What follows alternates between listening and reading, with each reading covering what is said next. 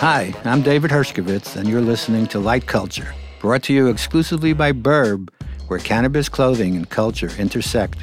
Based in Vancouver, Canada, Burb strives to build on the city's legacy of cannabis tolerance and its gift to the world, BC Bud. Follow us on Instagram at ShopBurb and subscribe to this podcast at shopburb.com forward slash light culture. Everything Eugenio Garcia knows about cannabis, he learned at Whole Foods. Well, sort of. What he learned about management, leases, and supply chains got him hired to do the same for a legal cannabis company in Montana. So go figure.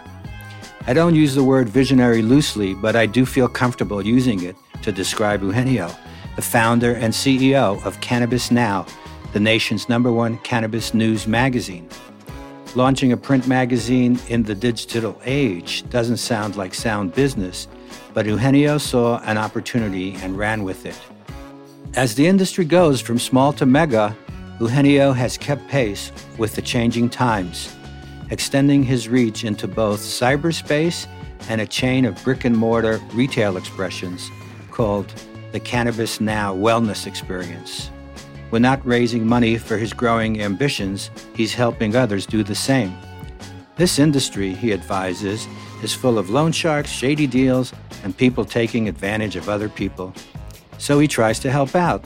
Sitting on top of a media company, he can see the many facets of the multifaceted industry, where it's all going as he spins off enterprises from the Mothership magazine, whether hosting a 48 hour activation at South by Southwest or producing a short form docu-series.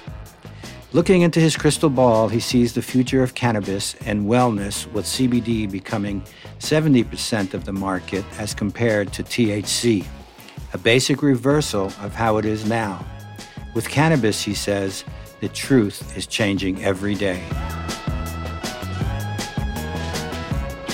My guest today is Eugenio Garcia.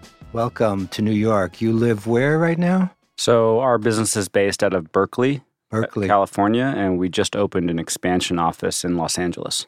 When he says we, we're talking about Cannabis Now. Uh, Eugenio is the founder and currently CEO. Any other titles we should know about? Publisher? Publisher, janitor. Janitor. That's good. I can relate to everything that. Everything in between. And the story of how Eugenio started Cannabis Now is becoming kind of legendary in some circles that starts at Whole Foods. Is that a good place to start? That is a good place to start. I was at Whole Foods for the better part of 10 years, starting in 2005. And the idea of working for Whole Foods rather than going and getting my MBA post political science degree was to learn what a Fortune 500 company felt like and how to connect to a mission driven values enterprise. So while I was working at a Whole Foods in California, I actually walked across the street one day and there was a Barnes and Noble and in the Barnes and Noble, there was two weed magazines. There was a Weed World magazine, which is out of uh, Canada and really talks more about genetics and international seed banks. And then there was High Times.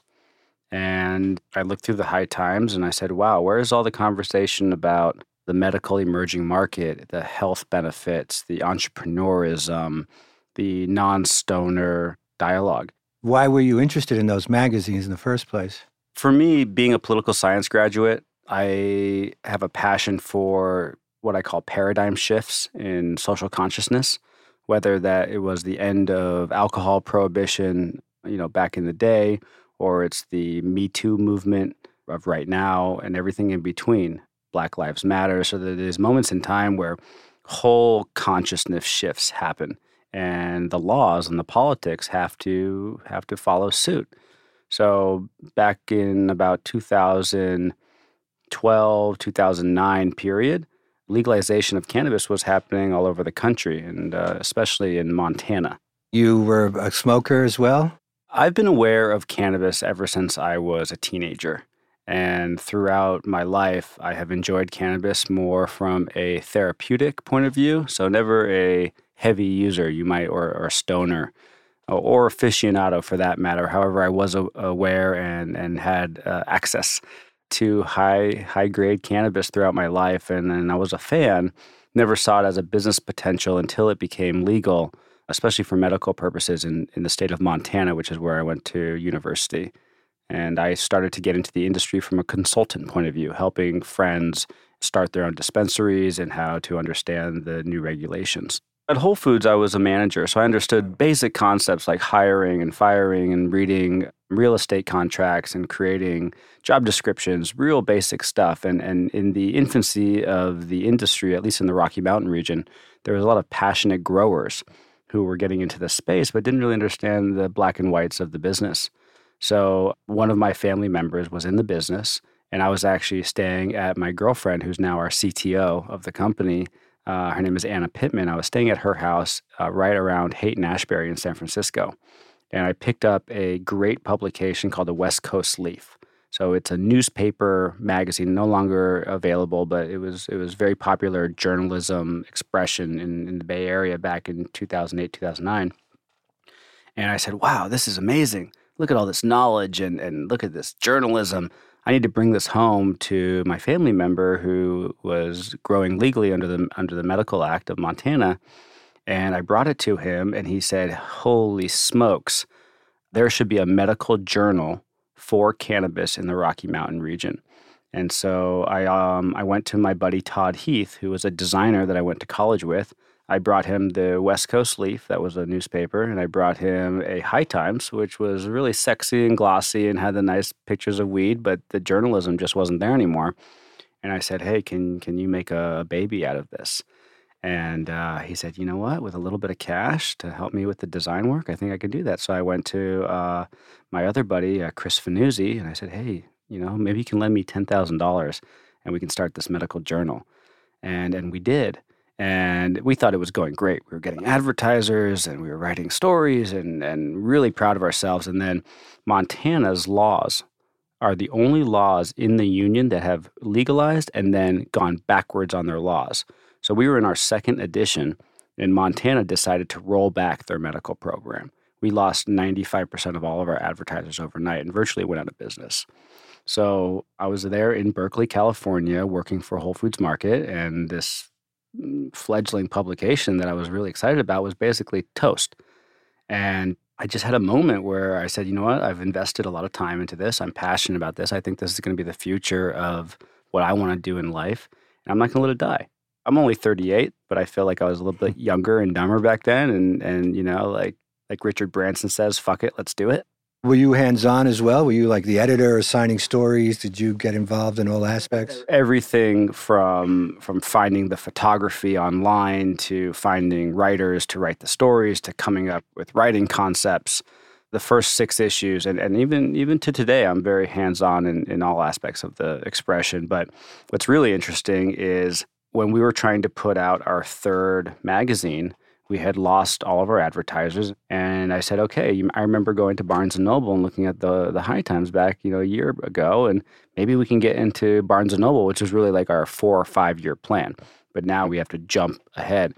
And we own a specialty foods company my family does called montana mex. My twin brother's a chef his name is eduardo garcia he runs a specialty foods company that we also co-founded. So you have the entrepreneurialism in your the bug family. the bug yeah and um, i took a barcode off of one of our salsa containers and I put the barcode on the magazine and I sent it to Barnes and Noble and I said, "Hey, Barnes and Noble, this is the future journalistic voice of the legal cannabis space. We're about to print issue 3. Do you want in on this?" And they said, "Absolutely. Well, here's your first order." And you actually interviewed Steve DeAngelo recently. Correct, right? yes. So, so Steve DeAngelo was one of the first big cannabis supporters of our magazine and, and very generously gave us an exclusive interview. And we put him on the cover. And it was during a time where he was doing a show called Weed Wars. I don't know if you remember that on Yes, I do. Discovery great- Channel. So Good show. he was he was a little bit out there in the cannabis community. Mhm. And we put him on the cover and we gave away free advertisement and we funded the whole thing ourselves and we distributed it in, in Barnes and Noble and then the people in the cannabis community responded because they were fans of Steve DeAngelo and they're like, "Well, what's this new magazine?" But it's ironic. A lot of the people who actually bought the magazine in in hindsight actually thought he was Santana. So with his braids, he looked, That's like, great. he looked like Santana. so we sold a lot because people thought we had Santana on the cover, and then we sold a lot because he was like this emerging cannabis star. And and then from from then on, that was that was issue three, and now we're in issue thirty eight. What is a concentrate culture? The concentrate culture is the theme of this issue that you're looking at right now. And the idea is to show the readers and the community, the people that are reading it, that this uh, industry and community is not just about smoking joints. There is a lot of other forms of consumption, everywhere from edibles to topicals, which are lotions, to ingestibles, and, and also concentrates, which is a very uh, hyper isolated form of consumption where you can take the, the, the, the pure THC, take out all of the biomass, and you're left with this pure concentrate that you can consume. And um, if you're not careful, you, you can get pretty high. You think this is the growing aspect of what's going on in the culture right now? The, the dabbing, the concentrate, is that the most vibrant part of the business? You know, I think that it, it, is a very vibrant part of the business, and, and what, what one of our goals was with this book was to show the different nuances of this sub industry. But actually, I think one of the largest opportunities in the space right now is really the health and wellness aspect of the of the the cannabis plant, and specifically in the CBD and hemp space. Right now, there's more people buying cannabis for the, the THC value than anything else, and, and either recreationally or adult use to get high or, or to relax, or because they have lower back pain or they have headaches or they have insomnia. But now that the Farm Bill has been passed and, and virtually cannabis in the in the sativa under 0.3% THC realm, aka hemp, is legal, that comes with it a, a way more open environment that consumers can interact with with the plant.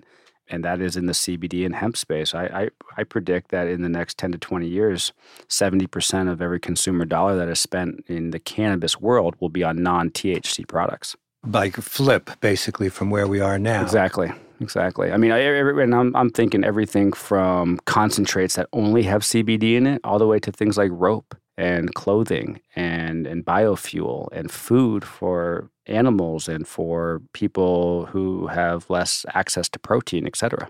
Going back for a minute to the magazine, what was your business plan like then? What did you expect you would be doing now? 10 years ago? yes. Well, it, it's funny. I mean, as we sit here in New York City today, mm, we just got done with the Cannabis World Congress and Expo at the Javits Center.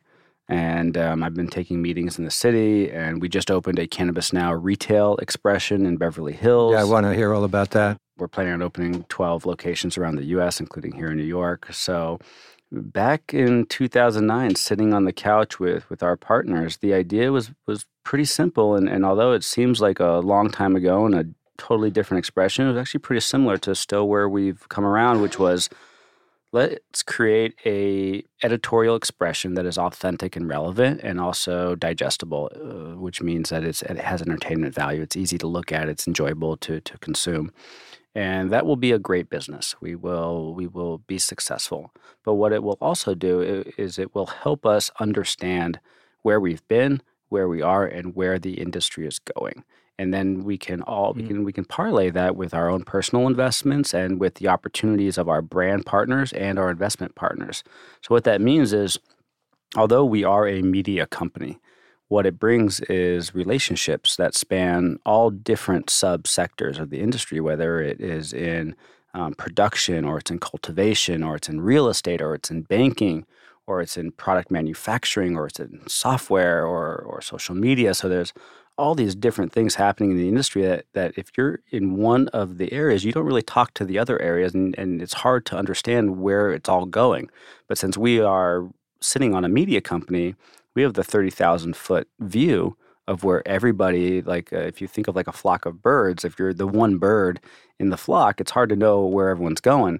But if you're watching the flock move, you can see where everyone's going. And so that's led to some pretty interesting uh, opportunities for us. As so you're saying now. from the beginning you saw this as kind of a resource to help you look at the entire picture of what was coming down. So you already had in mind that you would be doing something more than the magazine at some point. Absolutely, and and it was uh, juvenile and very early early days as they say where we thought that yes we can have this great media company and at the same time we can use it to understand where we should be investing and, and having other opportunities and, and for many years we kind of forgot about that as we were deep in the trenches of just putting out as you know Yeah, putting out a, a magazine is blood sweat and tears totally. and now that we've established some cred in the industry and some momentum with with our our ad partners, now we are starting to open our eyes and say, okay, where do we go from here? So, what was the second thing that you did after the magazine that was kind of another business? We had a print magazine before we even had a website.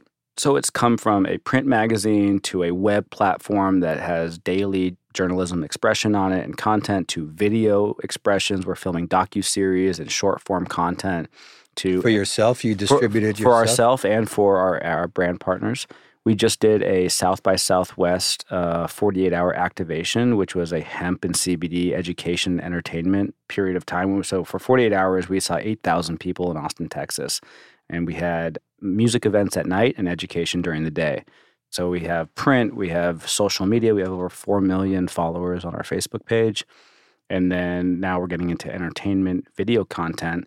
And then the final frontier is brick and mortar stores as well as uh, e-commerce platform that we can sell the products for our brand partners and help curate the highest quality community for people who are looking to, to buy cannabis. So, the most recent is the stores. The the most recent and What are they called? we, we're calling them cannabis now. We're calling Straight up, that's it. cannabis now. Uh, we're calling the It's a uh, great name, by the way. You can't quite beat that. You know, I I we're staying at the uh, Gramercy Park Hotel Yeah. right here in, in Manhattan. And I was getting coffee this morning with, with my hoodie on. I got a hoodie that says Cannabis Now on the back. And this woman approached me. She must have been in her like mid 60s, very New York, well dressed, affluent looking, and well put together. And she said, "Excuse me, the- you know, uh, this hoodie is amazing. You know, it's just a white hoodie with a logo on it, really." But she said, um, "I'd love to get this for my husband for Father's Day. Oh, Uh, where can I where can I buy it? Yeah. Right. So I said, go to cannabisnow.com. And, but but the idea is that the word cannabis is a, has a strong energy that comes with it. It's not quite as aggressive as marijuana, which which we're not fans of because of the of the history of it. But we believe that the word cannabis will be associated with health and wellness in the future and with and with living living that kind of lifestyle. So when we decided to do a store where we would sell the highest quality products, there was lots of different ideas. Should we call it, um, you know, the wellness market or the C- the CBD retail store or whatever it is? And we said, you know what, let's stick with cannabis now because that's who we are, and and this is our wellness market. So it's the it's the cannabis now wellness experience is what we're calling it.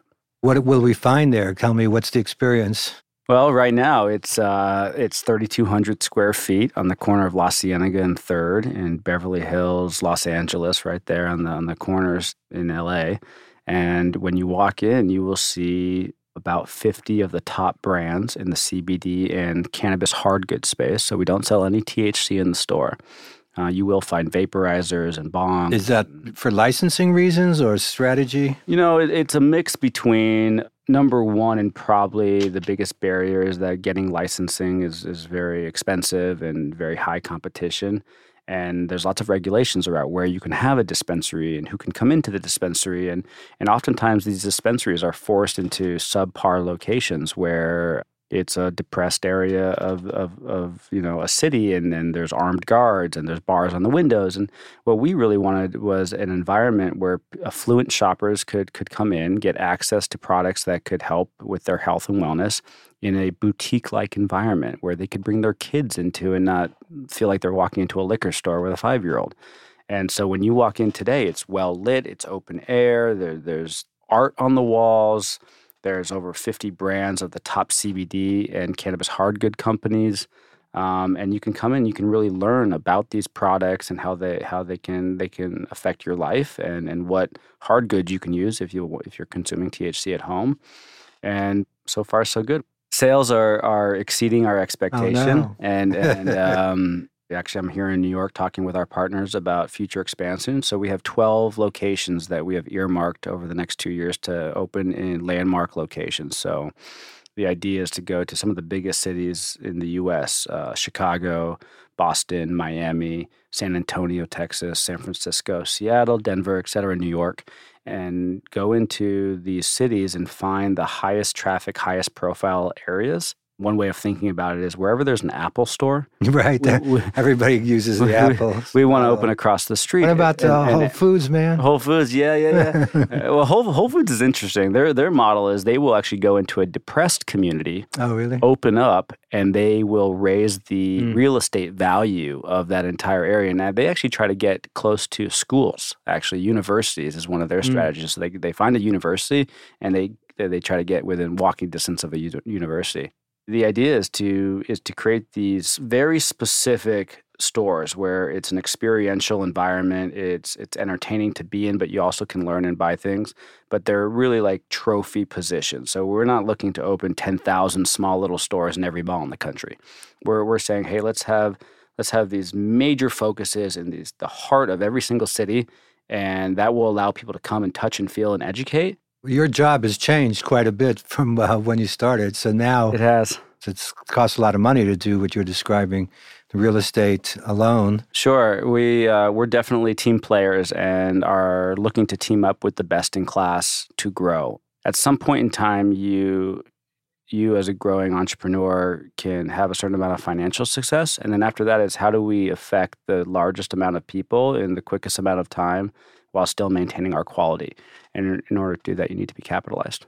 So, how do you find that? People say everyone's throwing money at the cannabis business. There's so much potential growth. Obviously, there is a lot of people well, getting involved. In, in in the cannabis space, it's it's it's been a bit of the wild west in, in terms of financing. There's a lot of loan sharks, there's a lot of shady deals, there's a lot of people taking advantage of other people, and then there's a lot of limited access to what we call legitimate capital, whether it's uh, really high reputable VC funds or investment banks that right now still can't touch the space because of the federal regulations. So you kind of have to navigate those waters.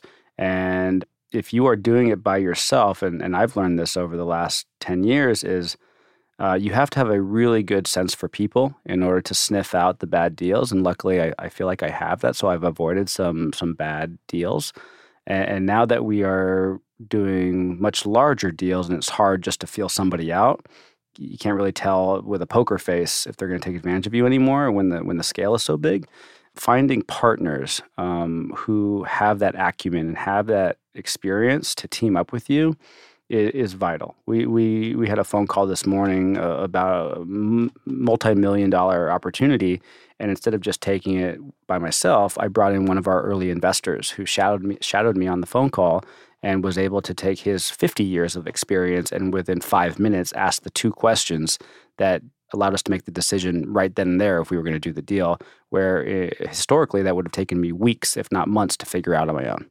And did you do it? Time will tell. I mean, you know, we take we take phone calls every week, and and and the idea is to, you know, not get burdened with the deals that won't happen, and, and continue with the ones that have potential. Uh, this one definitely has potential. This is going to be your job for a while, raising money. Yeah, it's crazy. I mean, you're going to um, miss the magazine game. I love being a part of the investment community uh, from the side of someone who is looking for capital. But because I'm so so aware of other businesses and and invest, so there's two communities. There's people who are looking for money, and there's people who are given money. And I've I've sat with over a hundred people that I've asked for money, and uh, some I didn't take because it wasn't the right fit. Some didn't want to give it to me because it was the right fit. But there's other opportunities where I can say, okay, here's an investor who maybe isn't keen for an early stage media uh, expression, but they really are interested in funding a dispensary that has a cultivation license and is in like a high profile area like Oakland, California, and they want to put a million dollars into that.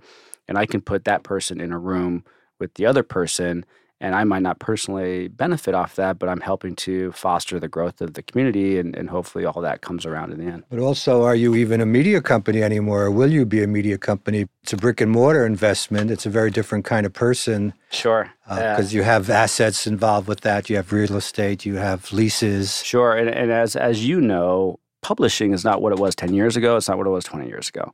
And in, whether you are Condé Nast or you're Hearst or you are Mr. Smith's pet magazine, you know, that's independently owned in a regional area, there the, the you are it's no longer viable to have just a publishing or media business.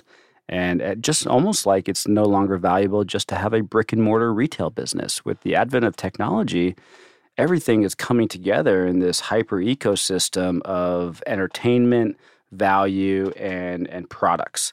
And if you're not touching all of these different forms of, of, of interaction in some in some form, whether or not you whether you sell products or you sell a magazine, you won't make it. You know, so when you when you look at products today, almost every single product that I'm aware of that is successful, guess what? They have a blog. They have an, a journalism voice. They have social media. They're doing video content. So almost every successful brand has a media division either that they have in their own building or they are outsourcing to an agency. So what what what that looks like for me is now that we have this media company, this is the win behind the sales of bringing the highest quality products to our our community. And so yeah, it's well, very much a hybrid. Right. And also interesting just looking back because, well, you know, a few minutes ago, print was dead. It seems like you're doing pretty well here with your magazine. Brick and mortar is is dead or was dying as well. Right. Yet there seems to be a lot of life left in it at the same time. And the life that the life that we're seeing in in brick and mortar is these landmark showrooms, whether it's Levi or it's Timberland or it's Adidas, they're creating these jewel properties where people can come in and interact with their brand and not just think that they're coming to shop like at Walgreens. And, and, those are the two expressions. You got the the Walgreens, the Targets, and the CVSs, which is very much of a transactional, available, quick access to what you want. And then there are the other brands that are creating these landmark opportunities where you, they know that the majority of their sales are going to happen online, but they need these physical expressions for people to be able to come in and touch and feel. And it's it's the same it's the same with with our magazine. What what I believe is that, and this I learned this at Whole Foods Market. So Whole Foods was on the cutting edge of of the organic movement, right? So they basically defined the the organic shopper, uh, with Austin, Texas being their first location with John Mackey, and it came out of uh, an environment where people were buying processed foods with, with, with high preservatives, frozen, shelf stable, and, and that's what people thought. Microwavable dinners, oh, efficient, and let's do this. And now, with the advent of organic, farm to table, uh, sustainable, people are coming back. They're, they're growing gardens. I was just out on Long Island with a friend last night. They have a whole garden in their backyard where they have herbs and salad and, and, and they have goats. They just brought in goats for milk. So it's a consciousness shift. And, and what's happening with media and with the digital space, I believe, is that people have rushed towards these phones. They've become addicted to the, the technology, which was the idea from, from the, the, people who were making the phones. And now they're saying, whoa, this is aggressive. We're staring at our phones all day. We're, we're getting headaches because of all the light in our eyes. We can't sleep. And people are making the decision, the conscious decision to turn off their phones and get back to the physical. And that means picking up a print magazine and or walking into a store. So they still need the stimulation, but they're they're they're making conscious decisions not to have it as a digital expression. And and I read an article just the other day where there's been more new specialty magazines produced in the last year than in the last 10 years. So so print might be dead when you think of it as like a newspaper or a New York Times, but specialty high quality magazine, aka books, are actually on the rise. Yeah, no, I totally see that the business model has died for the most part, the advertising, but the product is not. There's still a lot of interest. And in this particular category of cannabis, you can't really advertise this anywhere. It's a built in for you to get your advertisers to come in there. I was also wondering about your store. Are you going to do events there and programming, or is it just going to be pure retail? Absolutely. No. Um, at least uh, 25 to 30% of the space is made specifically not only for delivery.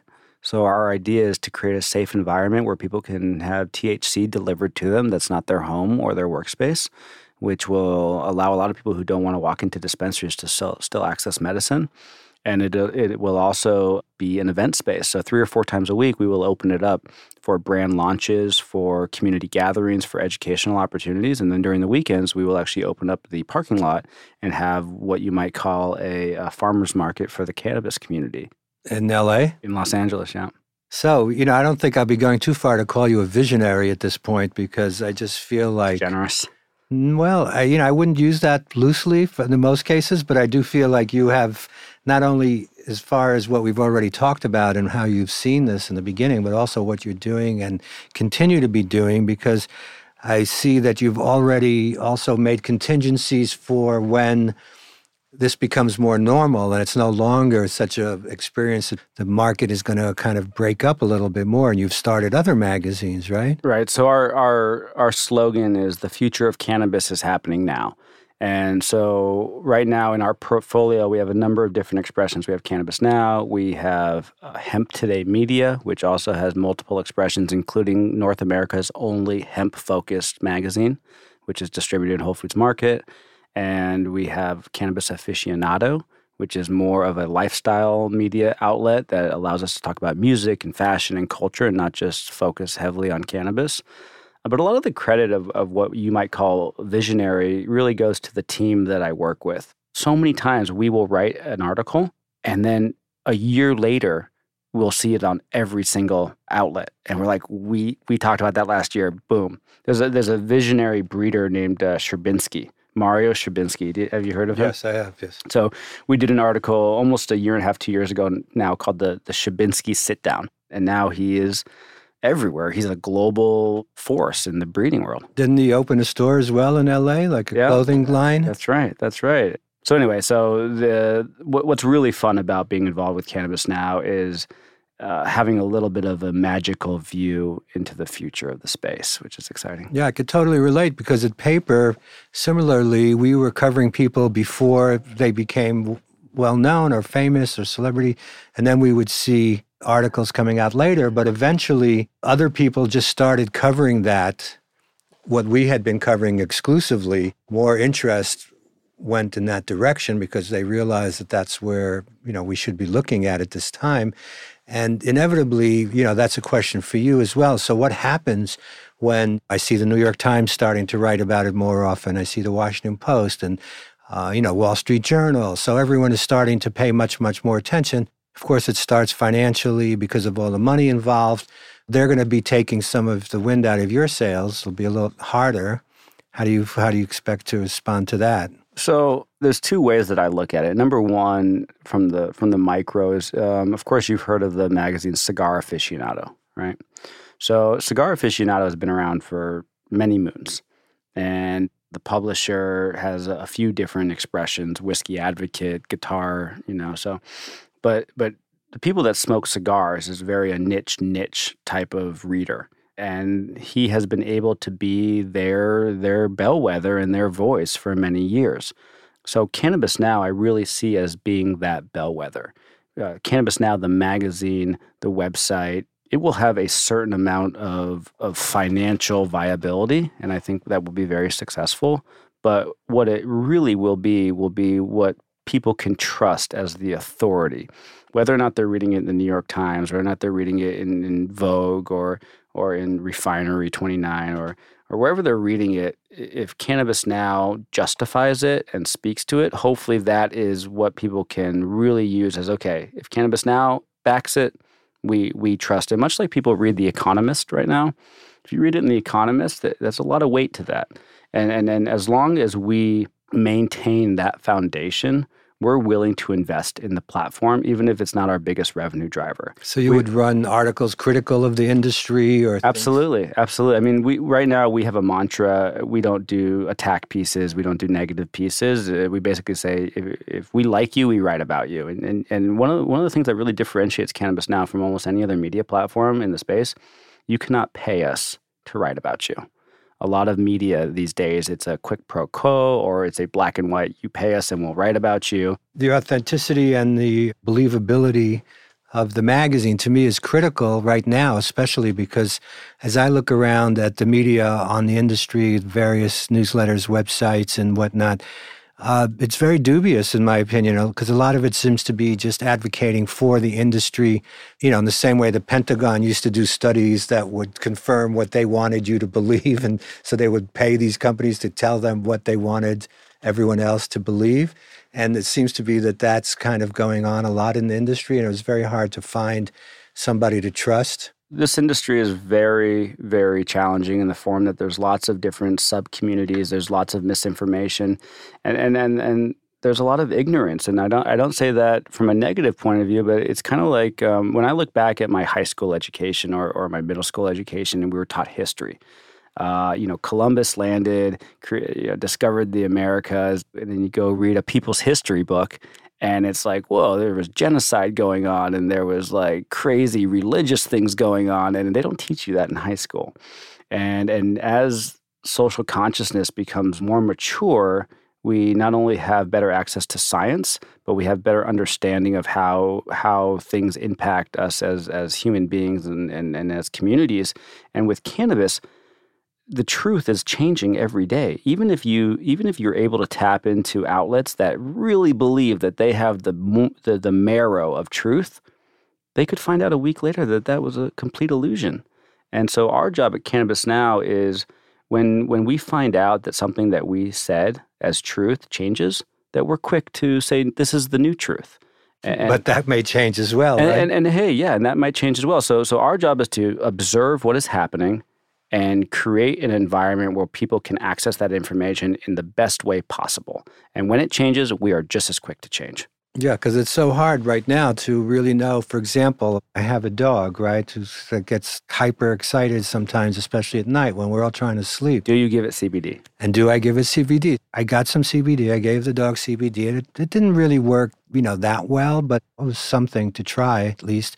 We went to the vet who prescribed some some other thing that we bought there, but we asked him about CBD, and he said, "Well, there's not enough studies right now. We don't really know." yeah. whether it works or not. Yeah. But I believe that it's definitely worth a try. So now my I'm you know get into arguments with my wife because she says, well, the vet says there's no studies and we don't really know. But I say, well, there's a million studies that say it is well, here, helpful. And, and here's here's how, how I think about it. First of all, you know, human beings and dogs, for that matter, have an endocannabinoid system, and and the cannabis plant has cannabinoids. And so by putting cannabinoids into our body, we are doing something, we are enhancing something that already exists. And and the the question is not does cannabinoids positively affect us as human beings or pets? For that, I, our partner and I have a Pomeranian named Oliver. He's eight years old. He's, he's having some health issues, so we also give him CBD. So I know what you're talking mm-hmm. about. So I don't think it's so much a question of are cannabinoids or CBD harmful. The bigger question is where are they coming from? who is producing them and, mm. and, and how are they making them because that could affect the safety of the product and that that is a very challenging question and a very serious issue that the industry is trying to figure out it's not a matter of hey can cannabis be good for you or bad for you it's the way that it's made is that harmful for you which also makes me think about this, uh, the underground market, the illegal market, which is still the biggest market, right, for cannabis at least, or marijuana, or what do you want to call it, grass or weed. Uh, reefer. But just to reefer, you know, to separate it from the CBD and hemp, you know, but just a pure cannabis product. The black market is thriving. What is not thriving, I believe, is the criminal enterprise behind it. So, so 20 years ago, whether it was mafia or it was it was criminal organizations or it was the cartels, there was a lot of violence going on around cannabis because cannabis was part of heroin, it was part of coke, it was part of the, the, the crack. Now, cannabis is is quote unquote mainstream, so those criminal organizations don't as much have as much profit margin as they used to have. But what is still happening is the hyper local black markets where people don't want to engage in the taxes or the extreme over overhead and regulation. They always say, why, why am I going to go spend five million, do a grow legally, and give most of that to the government that we don't even know where that money is going? Are they putting the money back into the communities where they're taxing it? Where, where is it going? So they're saying, no, I'm going to spend five million dollars and do a off the books. That's what they're calling it now, off the books grow and not pay any taxes. And and luckily, it's not aggressive illegal cartel action anymore but it's still money that's not coming back to the communities and and and it's little security for the people they can't buy insurance they there's a lot of problems with the black market still how do you feel about the craft weed movement do you think there's potential there for small farmers to kind of save the farms of america by creating a cash crop that could actually make some money and help these small farmers survive? That's a good question. So, Uh, I was lucky enough to become aware and have a relationship with, uh, by by way of a family member, with Howard Schultz of Starbucks. And Howard Schultz, obviously, everyone knows who Starbucks is, and, and it's the the bill- presidential candidate, potentially presidential candidate. But but he he changed the way Americans uh, engage with coffee. He created the the coffee shop phenomenon, and Starbucks started as a one shop, whole, you know, like a whole bean seller in Seattle Pike's Place Market. And, and now with, you know, thousands of locations and 40,000 employees, how do you hold on to that quality and culture is, is really Howard Schultz's mantra for, for years when he was CEO is how do we do that? Well, I'm not one of those people that say, oh, you know, big business is bad, corporations are bad. I think that it, it's the cornerstone of America and, and, and how people can create wealth and security for their families and for their communities. But to your question, I think craft cannabis is going to be a huge part of the industry. I, I, think there will be the Budweisers and the Constellation brands and the and the Marlboros and, and the XYZ Canadian corporation canopies that have billions of dollars, and, and, and that's a reality. It will turn into a commodity at some point. But there's going to be the Swamis of this of this world. Uh, you, I don't know if you're familiar with with with Swami Select. No. So so Swami Select is a is a craft cannabis um, Um, in Northern California. It's just him and his partner, and they grow a very very small amount of cannabis in in the woods and it's hand trimmed and cultivated with compost and there's goats running around the property and they pray to their plants and they do dancing under the moonlight and it's a whole thing and when they bring their cannabis to the market they they command a very high price for it because people feel the love when they smoke it and they feel the positive energy and it's it's a product that they can trust i mean samuel adams started the craft beer movement. And, and I think that cannabis is going to have many, many famous craft cultivators. Uh, Sherbinski is a really good example of that. You mentioned, or I read somewhere, sort of tipping your hat to the tireless efforts of the original cannabis advocates who kept the culture going during the dark times of prohibition. So, how can we reach out to them? Is it possible to include them and even uh, educate the public about what they have done. I don't know if, if you spend much time or if your magazine is interested in that at all. Oh, absolutely. But I, the history of the of the plant and the people who've helped nurture the, the if you will, the Dennis Perons of, of, of the space. And, and for me, it's not only the, it's the it's the historical cultivators who now we are standing on their genetic back. I think is is a real powerful thing to understand. Where where have all these plants come from? You know, originally they were low THC varietals coming from Mexico or coming from Africa, and how did they all end up in Northern California? And these crazy breeders are, are were you know created these these really like you know land race strains that were just unbelievable. But for me, I actually think it's the political heroes that that really deserve the most. If you created a great strain and and it's a really really powerful or unique terpene profile or or plant. You know, I I'm like, hey, get into the game, brand your cannabis, you know, have a business, uh, marketing and, and branding. I mean, it's it's a free commerce enterprise. I don't want you sitting and crying on your farm about, you know, a big business taking over if you if you don't want to compete in, in you know what this what is going on. You can still have a small business, but this is the reality of business.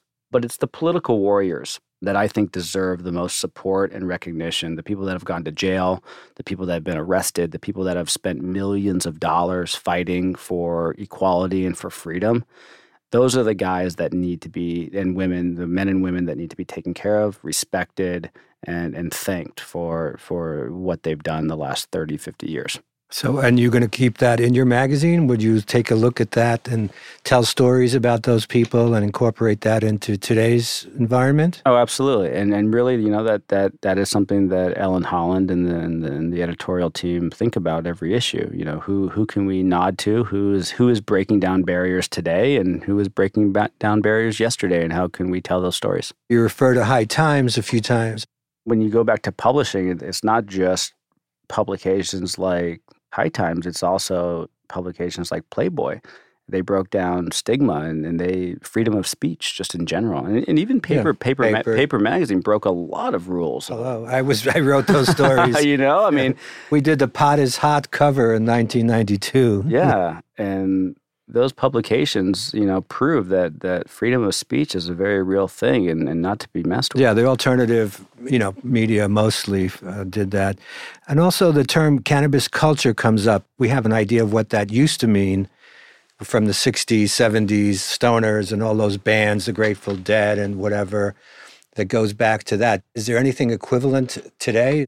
For me, I think I, I think that the the term cannabis culture it will become an antiquated expression and, and it will be a reflection of a moment in time where people were seriously in danger of affecting their career, their safety, their social standing because they consumed cannabis. And the people who were a part of the cannabis culture were the people who didn't care going all the way back to like Jan- Janis Joplin, Jimi Hendrix, people from from the historical days to to current people, whether they're athletes like Al Harrington, Ricky Williams, who are coming out and being like, "Hey, I used cannabis," like Matt Barnes.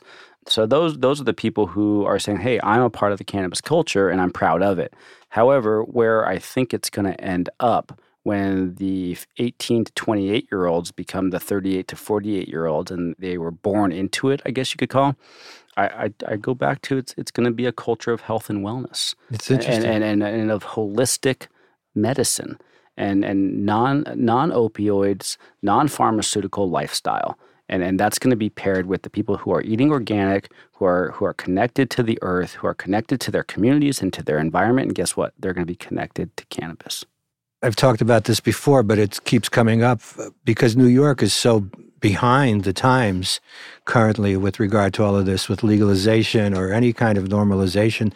You know, people don't typically get arrested for smoking a joint on the street anymore, but they could if, if the cop wanted to. Well, I, I actually believe that. We, we were filming a docu-series episode here in New York last year, and it had been two weeks since the the police chief had actually done a formal internal memo to all the police officers saying, from now on, stop arresting people who are consuming in public. They, it's a it's not law, but it's it's. But they give them a ticket. I mean, they still do something if they want to. Sure. Typically, they don't. But they're not handcuffing people. In they're not handcuffing, but it's still pretty embarrassing if somebody, you know, you get stopped by police and you're sitting in the park and suddenly well, you have to deal. You know, it's like it's still stigma well, well, it, for it, neighbors, and especially if you're if you're in the community and yeah. you're coming from the East Coast, West Coast, you're coming from Las exactly. Vegas, you got a bunch of joints in, in your pocket, and you and you just came from an environment where it's totally socially legal and then all of a sudden you're standing out in front of a hotel smoking a joint and a police officer walks up to you and says hey you know that's not legal here. You're like oh wait it's not legal here yet? What's going on?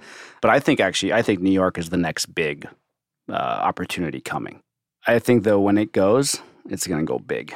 One of the expressions of cannabis now from a media perspective is if we're, we're starting to broker billboards so we're starting to connect our clients with billboard access around the country in, in Las Vegas and in California. And guess what? Here in Times Square. So pre-selling THC advertising in Times Square is something that we're very focused on so that when it is available, So you're going to sell you, the brands that you work with, not for yourself, not f- for the brands that we work with. So you're going to broker the space. That's right.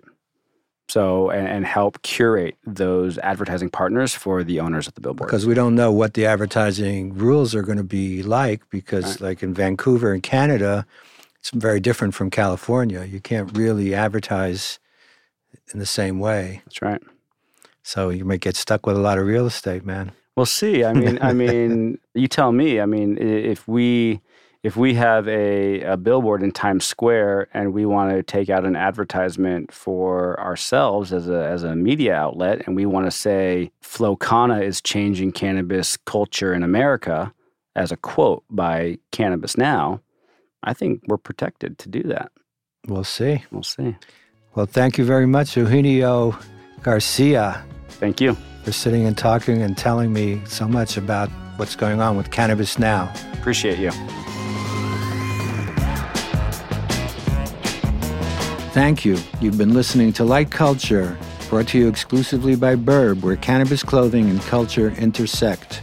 Please follow us on Instagram at ShopBurb and subscribe to this podcast at shopburb.com forward slash light culture, as well as iTunes and all the regular distribution platforms.